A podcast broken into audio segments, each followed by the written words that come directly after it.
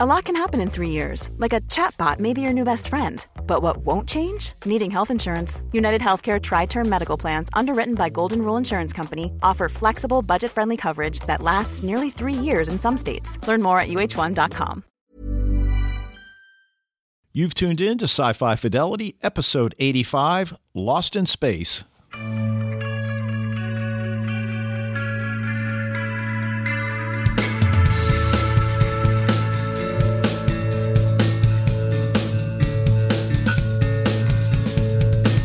Hello, everyone, and welcome back to Sci-Fi Fidelity. It's Mike and Dave with you here once again with another show topic for January. And now, actually, both of our show topics in January were shows that premiered in December. We talked about The Witcher last week. That started or dropped on December 20th in its entirety on Netflix. Lost in Space is also a Netflix show that dropped in its entirety on Christmas Eve. They were definitely going for a Christmas theme, at least at the start of the series, and I think they did a good job with that. But, you know, hopefully some of you guys have checked out these shows at least a few episodes in. We're going to talk about just the first couple of episodes as we usually do, and then we'll have a small spoiler zone for those of you who have seen the whole thing. But this was an interesting choice of release date, Dave, December 24th for Lost in Space. Yeah, and you wonder why they would do that. Now, on the one hand, it's a Netflix show, so they don't necessarily expect everybody's going to binge the entire series in one night. But still, I guess maybe they feel like a lot of families are home. It's, as you know, it's family fare. I liken it to The Librarians, which was a show that didn't insult your intelligence, but you could watch it with the whole family, even young children. Now, some people might argue, and we'll talk about this in the discussion, that Lost in Space writers maybe are insulting our intelligence. But I go back to what I've said many times. We need to judge this for what it is, not what you think it should be. Exactly. Like we talked about with The Witcher last week, that they left a lot for you to figure out for yourself. That's not the case with Lost in Space, because they know kids are watching this show. And I think that was very much intentional. Winter break is happening for a lot of schools, and maybe you can, you know, watch one a night in a situation like that. I also think maybe December 24th might have been a small nod to the fact that this is the 24th colony group, but maybe that's just me reading into it. But for those of you who hopefully have seen season one, this is definitely going to be spoilery for season one, even in our initial discussion. So be careful about that. But if you need a refresher, we've got the Robinson family. And of course, this is a remake of the 1960s program, but it's quite a bit different. It's got its own identity. The family is part of the 24th colony group, as I said, people leaving a dying Earth to start a new life on a planet circling Alpha Centauri. We've got John Robinson, who's a military man. He spent most of season one kind of reconciling with his family because he was away so much. We have Maureen Robinson, who is a brilliant engineer, appears to be unshakable. And her biggest secret really seems to be the fact that she got her son, Will, into the colony through some illicit means, and that does come up a little bit in season two. And Will Robinson, the youngest child, has a connection to the robot that he met in season one, and they've definitely taken this concept of the robot from the 1960s show and made it quite different from the 1960s series. Dave, did you ever watch that one back then? Well, I certainly did. And I like the dark robot. I mean, you knew I would. So, but I also like the way the robot is involved in Dr. Smith's arc as well, so that we've got this almost competition going on for the robot's affections, certainly from, from Will's standpoint. But yeah, so I like it a lot. And of course, that relationship has really evolved in season two. Since he met the robot in season one, he has become much stronger and more assertive himself. He was kind of a frightened child who didn't do well under pressure, which is why he didn't initially pass his tests, because the stress tests got him. Now he's doing a lot better. And in fact, the actor is much taller now.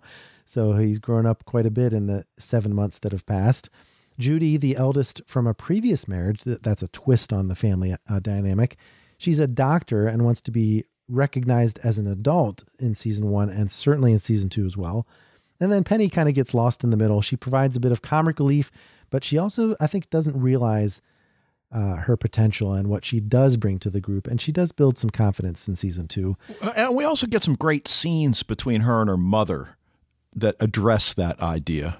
Yeah, for sure. Because she's pretty upfront with her misgivings, and Maureen is really great at reassuring her. Dr. Smith, I'm happy to say, has experienced some improvements in season two. She was kind of annoyingly evil, and not so much her fault. It's just that the characters gave her way too many chances to do better when they should have just, I think you mentioned one time, why didn't they just airlock her? Like she airlocked that guy. Yeah. You know? And then of course we've got Don West, who's kind of a Han Solo character along for the ride. He's a great character as well. And last we saw them in season one, they were on the Jupiter 2 attempting to get back to the colony ship, but a strange egg-like object that clearly had ties to the robot took over the spacecraft and took them to a planet that was designated by the robot as danger. So we have to wonder, okay, where are they and how is this going to pick up in season two? The robot himself was lost in that final battle with another of his kind, trying to reclaim this egg-like object, which it turns out is stolen from the robot race by humanity, because we learned that not only was the Christmas star, as it's called, which decimated Earth, not only was that not a meteor strike or anything like that, it was a crashed robot spacecraft, but also that engine that they pulled from the wreckage was the humans' secret to interstellar travel that allowed them to escape their dying planet.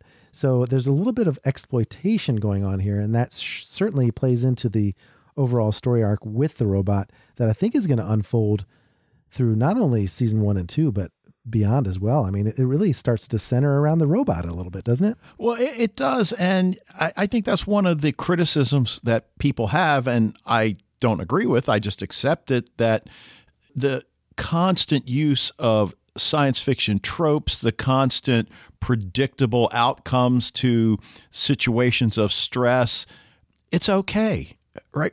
We know Will's not going to fall off the ship. We know yeah. These things are going to resolve themselves. That's okay. Yeah, that's the fun of the adventure, because it's supposed to be a family-style adventure, such as you might have seen on, you know, The Wonderful World of Disney on a Sunday night if you grew up in the 80s like I did. Right. You use the F word, and that's what people have to remember. What this show is supposed to be fun. That's what it's about. Exactly. Got to check your intellect at the door sometimes with the believability of some of the scientific explanations for things in this show. So we're talking about actually the first three episodes. I believe I said the first two episodes in the intro, but yeah, we had to go in with three, because what's interesting is that the first three episodes are about returning to the Resolute from this planet. And then the whole rest of the season takes place on the Resolute with all the other colony members. So here we thought we were going to have the family and Don West and Dr. Smith and the robot, just like we did in the 1960s series, hopping from planet to planet and getting into trouble along the way. But that's not the case. However, these first three episodes do have that flavor, because the family's been stranded on a planet for 7 months without enough power to take off. In fact, they've really just got enough solar power, I think, that they collect as part of their daily routine to maintain life support. And that's it. And they've got a little greenhouse going with some crops and just trying to live day to day, right? Right. And, you know, that's a narrative device that I think they're going to have to continue to use as the show gets another season, we assume, the 7 month fast forward, because you've got young kids as over half of your cast, and they do this thing where they grow and get bigger. So I would certainly think at the end of season two, which I haven't seen yet, that, you know, however that ends, when we come back for a season three, an equally long or maybe even longer time period will elapse. Yeah, I wouldn't hate that for sure. But one thing I'm happy about is that during these 7 months, Dr. Smith has been locked up the whole time. Yeah. Thank goodness. Or has she? Yeah. Yeah, exactly. We do learn that she's taken a few field trips here and there, but this happy improvised Christmas scene obviously was contrived because of the release date. But I think it works really well, because they have this collection of some bioluminescent moss that it turns out they're trying to basically decorate the tree with lights. It's really kind of cute. And it introduces us to Penny's account of the Robinson adventures. And she's entitled her memoirs Lost in Space. And this comes into play throughout season 2 in a really great way that I feel helps Penny's character remain relevant in a family that has a bunch of geniuses in it, because, you know, she's got her own personality and this story that she's told is really important to her. And it's really important that others around her acknowledge her view of what they've been going through. Right. And, you know, we understand why she feels as she does being in this family of geniuses. But I always go back to that one scene, and I know there were others, when she's operating on her mother in season 1 outside and basically saves her life, doesn't really know what she's doing, but dives right in there. Has got her hands in her, you know, mother's chest cavity. And you know, it's a pretty heroic thing she did there. And that was not the only thing. So, yeah, well, I think what she does, and she did this certainly in season 1, episode 1 or 2, where she saves Judy's life under the ice. I think her talent is being able to make others around her their best selves. She even does that with Smith a bit here in season 2, which is kind of surprising. But Smith is up to no good, of course. She is able to get out of her pen. She's just been biding her time. And because Maureen has been working on this engine egg thing to try and get them off the planet, hasn't been successful, you know, John's kind of settling in. He's thinking, you know, we've got a safe life. We don't have anything to worry about other than keeping things going. Sure, the atmosphere is noxious and we can't breathe it, but, you know, we've got a little happy life going that's not filled with danger like it used to be. But Maureen wants to get off the planet. So what does Smith do? She forces the issue by cutting the tent. Although we don't know that at first that it was her. We just know that there was a breach in the tent, kills all the crops. And now what are they going to do? Rebuild from scratch? No, let's go ahead and go with Maureen's plan. Well, of course, that's what Smith wanted all along, right? Well, right. And John is still not on board with it. And, you know, I think when Maureen puts it in terms that, you know, our kids are never going to get married, they're never going to have families of their own, and we have to at least try, you understand where he's coming from. But when she puts it so succinctly and really so emotionally, there's really no other option, whether Dr. Smith cuts the netting or not. Exactly. She just basically fast forwarded the timeline a bit, I think. Right. And of course, you know, Maureen's always thinking outside the box. Some of the things she wants to do, quite dangerous, but if they pay off, they pay off big. And usually they do. And in this case, she wants to take the ship out on the ocean to get to this area of the sea where lightning strikes in a predictable and regular pattern every few days. I'm not exactly sure what the interval is. So why not use this lightning to recharge the Jupiter 2 so that they can take off and be on their way? And so this is one of the most Swiss Family Robinson moments that they have. Again, completely not a credible concept that they come up with, converting the Jupiter into a sailing vessel. But it's fun. Like you said, that's the F word. Who cares that it's not realistic, right? Right. And who cares that none of us know how to sail? Oh, wait, Dr. Smith has her hand up. I can sail. Yeah, and they even have a flashback later on in episode 3, I believe, where we see that she was on a houseboat for quite a bit of time. So they do give us some backstory that explains that a bit. Yeah, because she does come through. She does know what she's doing. Right. But it does create one of my least favorite moments of season 2. And let me just go over the moments, because there is a best moment of episode 1, where we see the robot drawing a sailboat on a cave wall in the final moments. Might even be called the epilogue to episode 1, where we don't know where the robot is. He's lost. Will wants to find him. And the fact that the robot drew a sailboat on the cave wall means he must somehow be sensing what the Robinsons are up to, even though he's not in the same location as them. So there's still that connection between Will and the robot that has to be acknowledged, even if some people might think it's just in Will's head. So I thought that was the best moment of the premiere. The worst, unfortunately, was when Smith was sailing the vessel. They are successful for a little while. And she just shouts out into the sky, "That's the power of teamwork." And I just wanted to vomit. It's like that was the most cheesy, contrived line ever. But luckily, that's the only time that happens in the season. Yeah, but you know why I love that line? Well, maybe love's a bit too strong. It's that she knows she's back in control. Yeah, that's true. And that even if they lock her up, which of course they can't, she's already, well, I shouldn't say they can't, because they could maybe come up with another method and search her room a little better for means of escape. But she has proved her value, or what her value can be. The problem is she's Dr. Smith. But the other thing that always occurs to me is the connection with Maureen, because Maureen's not always forthcoming with the rest of her family either. Exactly. They do have similarities. And, you know, you mentioned the secret about how Will got on the expedition in the first place, even though he didn't really make the cut. You know, there's a lot there. Now, granted, she's not evil the way Dr. Smith is, but still. Well, I guess what bothers me a little bit about Smith's evil is that she is portrayed as someone who is always thinking 2-3 steps ahead, like a chess player.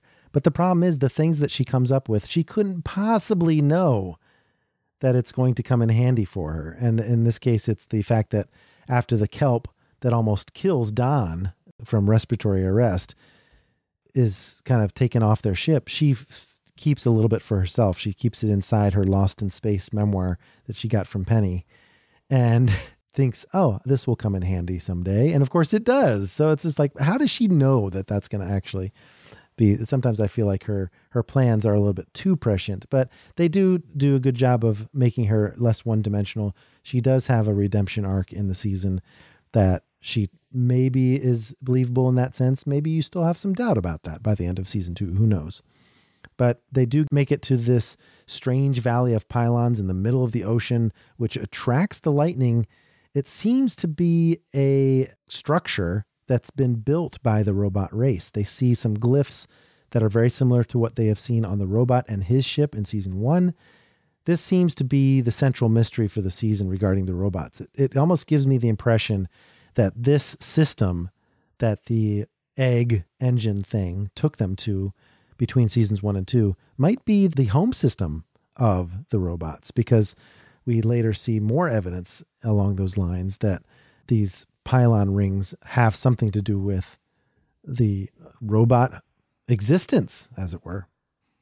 Well, and I also like that, I think it was Maureen at least had the common sense to take some photographs of, you know, at least some of the glyphs. I think she probably could have shot a few more, but. Well, I think even Penny says at that point, they're trying to survive and they have very limited time before they get struck by lightning. Who cares about the glyphs? Let's worry about getting out of here.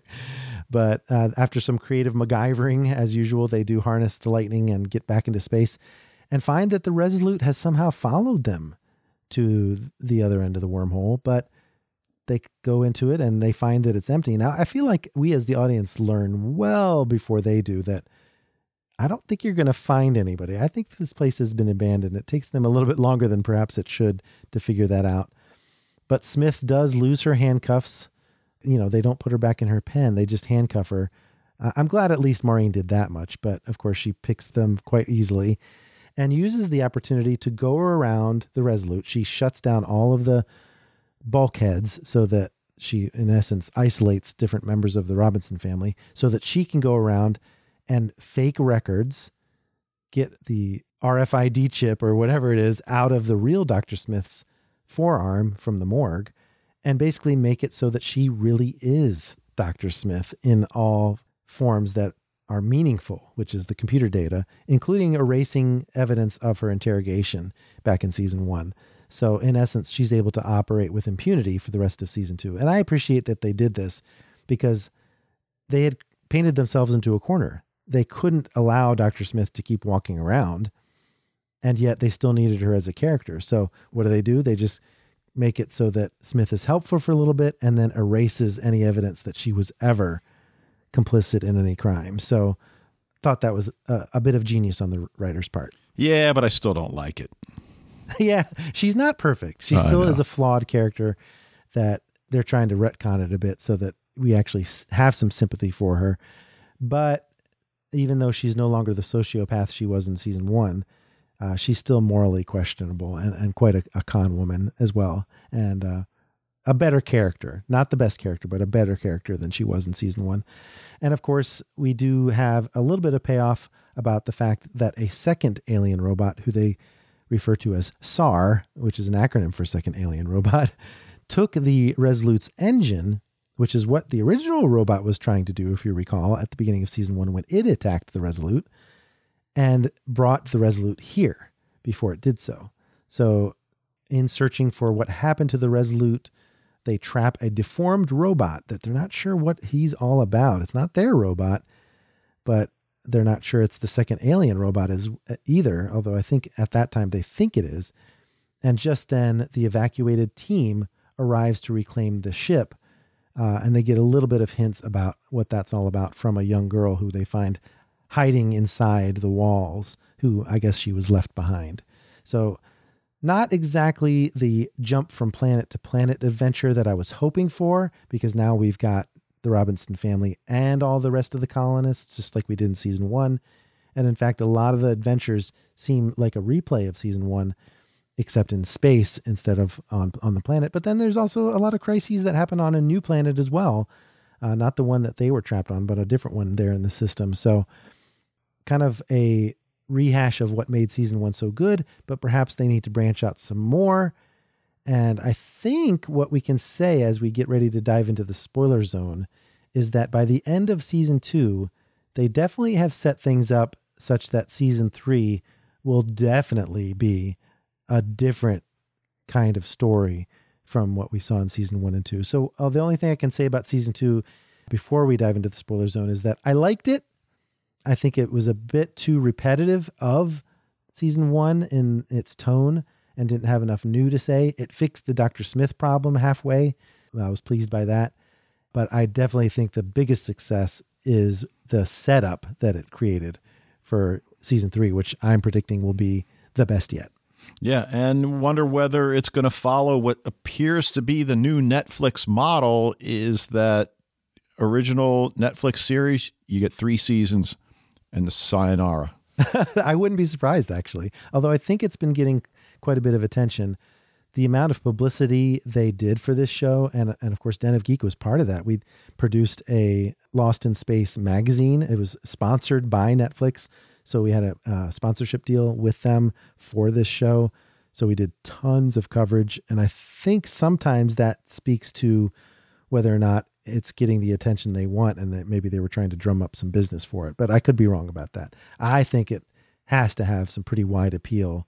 And I've certainly spoken to a few coworkers of mine who have enjoyed it with their family. So I'm thinking that season three is pretty much a lock. All right. Well, let's go over to the spoiler zone. What do you think? Yep. Let's hit that button. Life is full of awesome what ifs, and some not so much, like unexpected medical costs. That's why UnitedHealthcare provides Health Protector Guard fixed indemnity insurance plans to supplement your primary plan and help manage out-of-pocket costs. Learn more at uh1.com. I'm Sandra, and I'm just the professional your small business was looking for. But you didn't hire me because you didn't use LinkedIn Jobs. LinkedIn has professionals you can't find anywhere else, including those who aren't actively looking for a new job but might be open to the perfect role, like me. In a given month, over 70% of LinkedIn users don't visit other leading job sites. So if you're not looking on LinkedIn, you'll miss out on great candidates like Sandra. Start hiring professionals like a professional. Post your free job on linkedin.com/achieve today. You are now entering the spoiler zone. All right, and of course, there's lots we could say about the different ins and outs of each episode. We're not going to go into that level of detail, but I do want to bring up 2 plot lines that came up in the second half of the season. The first is the mutiny. Now, of course, a mutiny orchestrated by Maureen Robinson and the Robinson family has a certain amount of fun irony to it, because it seems like they're the good guys, and yet they're actually fighting against their own people in order to save lives, certainly, but it does feel kind of a fun twist on our expectations. Because, of course, when some corrupted water from another planet, the planet that the colonists were laid up on there for the past 7 months, it limits the survivability of all of the colonists. There's just not enough water to keep everyone alive. So the Resolute plans to leave some of their members behind without telling them. So, of course, Maureen is unwilling to accept that. They've got some friends from their original season 1 that are still down there.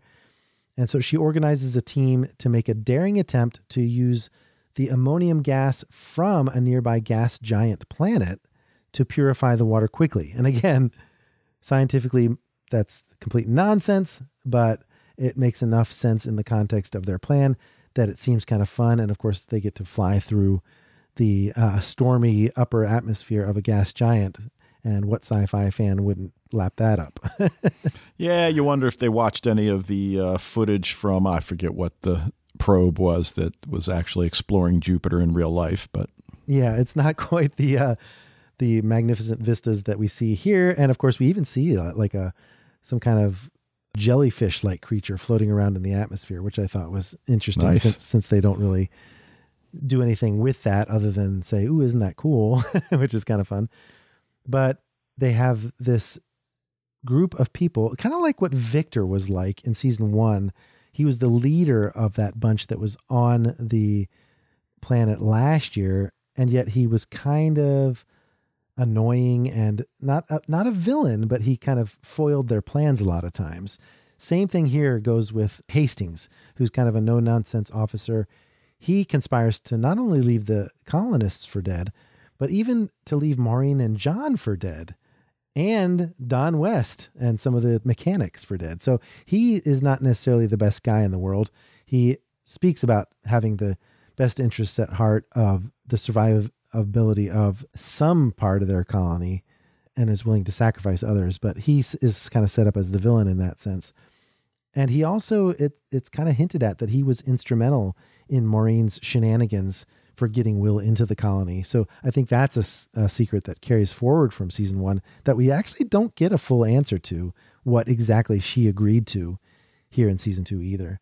Yeah. And also what Will's reaction is going to be to, that news. I mean, he thinks he did it on his own. Right. And that comes into play as well, of course, in the later part of the season.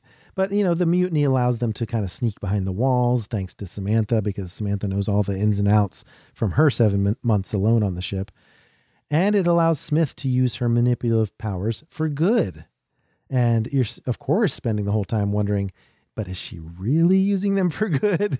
But it allows for them to, reverse our expectations several times, not only because the Robinsons are doing questionable activities, but that Smith is doing good activities. So it's really kind of fun that way. And they uncover the fact that humanity we already knew they were exploiting the robot technology, but it turns out the Resolute inner circle, as it were, has really been severely abusing this robot who comes to be known as Scarecrow and his engine, their original engine. I guess Scarecrow was the original robot that crashed into Earth as part of the Christmas Star event. And they've really been kind of exploiting him. And there's this great analogy that Will has. He doesn't know he's doing an analogy, but he talks to his robot about having a bit in a horse's mouth and, oh, it doesn't hurt him. It just helps us guide him. But basically they're using the horse for transportation, and it's the same thing they're doing with Scarecrow. They're using him and his engine for transportation, and it appears to be killing him. And one of the higher ups, Ben Adler, who turns out to be an idealist. He actually does some things that are also kind of in that sacrificial vein, but comes around to the Robinson point of view. He actually was an idealist like Will, thinking he could connect with this robot, but he's grown cynical over the years because of their lack of success and lack of being able to control them. And because they keep attacking them, it's like, how much are they really under our control? So that's the one scene. The mutiny is just a really interesting plot line.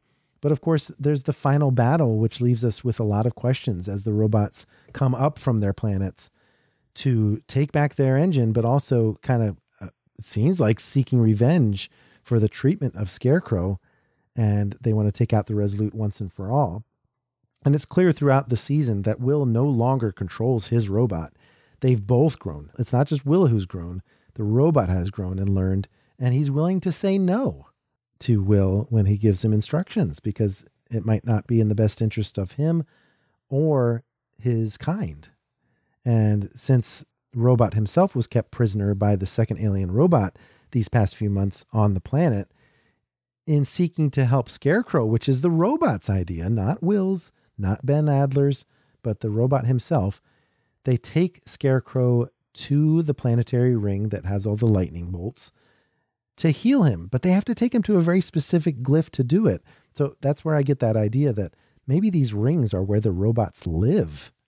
And when they take Scarecrow back, it awakens the entire robot race. So it begs the question, did they really need to do that? Because now they've got a whole killer army after them, and that sets up the whole disaster at the end of the season. So they seem to come for Will, though, as much as they do for that other engine. So I'm wondering if the connection that Will thinks he has and does not succeed in exploiting most of the season is something more than we at first think. I think even Penny or Judy says to Will something like, you made a connection with the robot, but you also made a connection with Scarecrow, because Scarecrow actually fights on the human side in the end as they evacuate the children. So I think Will is still going to be that instrumental robot ambassador, as it were, which is a great role for him. So you're saying he's basically John Connor in Lost in Space. Not, exactly. He's not going to go back in time, but... well, I mean, considering that all of it ends up with the children evacuating from the Resolute, because all their parents think that, well, we're going to have to go down with the ship, but let's at least give our kids a chance to make it to Alpha Centauri. So Judy has taken the Jupiter 8. She's going to lead them as the sole 20-year-old, I believe, is how old she is. All the rest of them are 18 or younger. She's following a signal that the robot has tracked down, which is a human-made signal, so they assume it must take them to Alpha Centauri, but they are surprised, as we are, that they come out in a completely different system. It's the Fortuna floating around a ruined planet. And the Fortuna, we had learned earlier in the season, is the ship that was captained by Judy's biological father, which we kind of learn a little bit about through flashbacks and just bit by bit. It really pays off well in this finale, because now we wonder what happened to her father, what happened to the Fortuna, what was different about the Fortuna that helped the Resolute succeed where it couldn't. So there's a lot of backstory to this colony project that the Fortuna may have started back 30 years ago, well before the main evacuations of the planet, but after the Christmas Star event. So we've got the kids on the other side of a wormhole. We've got Maureen and John, who barely escaped death because Don rescued them there at the last minute. But now they have to figure out what to do in their Jupiter, because they've, of course, now destroyed the Resolute in order to stop the robots. So they have no idea where the kids went, They assume they went to Alpha Centauri, but of course they didn't. And of course, Smith appeared to sacrifice herself. And there was this big moment, of course, robot supposedly got her to get off of the Jupiter 8, which she was going to steal right out in front of the kids to survive herself. The robot supposedly mentioned the word family, which caused her to have second thoughts. She sacrificed herself, but then her scarf and that little blue ball that she picked up off the ground as she passed by the kids were found inside that crate on the Jupiter 8. So is she a stowaway now on the kids' ship? Is she now going to be a second adult along with Judy, along with all these teenagers and young children? Because clearly she escaped somehow. I have no idea how she would have done it. But the fact that this scarf is inside the crate, which is the same kind of crate that they used to escape disaster earlier in the season, means she must have used that same kind of strategy. But it's mind-boggling to think that she could have survived that battle with the robots. So Smith is still in play. All of the parents and adults are still in play, and the kids are off on their own as we head into season 3. And that really is an exciting setup, even if the rest of it seemed a bit like a rehash of season 1. Yeah, but we got to wait a year. Yeah, that's true. Hopefully not as long as we did between season 1 and 2, But we'll see what happens in that score. Hopefully Netflix is a little bit quicker to renew this series. I know just before we went on to record this podcast, I saw the news that Raising Dion was renewed for a season 2, and that was long overdue. I was really getting worried about that one, as you may have heard back in our discussion of we watched more than two, our discussion topic for December. So I'm hoping that Lost in Space gets a little bit quicker response from the network as to whether or not it's going to continue. All right, Dave, but we've got a discussion topic coming up next in January. What's the topic that the listeners can get involved in? Well, we are going to talk about music, and specifically the best opening theme music for genre television series. And as you and I were talking off air, this might be our most challenging topic to date, to narrow it to only 6. Yeah, there's 2 challenges with this one. One is to pick the best one, because I've got a ton that I really love. But also, you know, we have to be able to discuss it. So it's got to be, it's not just a case of saying, I really like the theme music to this show because it's cool. You know, you have to be able to describe why you like it. And so we're going to get the listeners' involvement in this as well. I think we're going to have a very lively discussion, a lot of variety of answers to the question, what's your favorite opening theme music in a sci-fi, fantasy, supernatural, horror show, any of those ones that we talk about on the podcast. So buckle up, because this is definitely going to be yet another discussion topic that's off the beaten path. So I have high hopes for it. But that's next week on the podcast. That's going to be it for this episode of Sci-Fi Fidelity. Keep the discussion going on social media. You can follow Den of Geek on Twitter and Facebook at Den of Geek US, and we are at Sci-Fi Fidelity. In the meantime, we'd love it if you could rate and review the podcast wherever you access it. Be sure to send us your suggestions for future topics via social media or in an email that goes to scififidelity@gmail.com. Thanks again for listening, and we'll see you next week.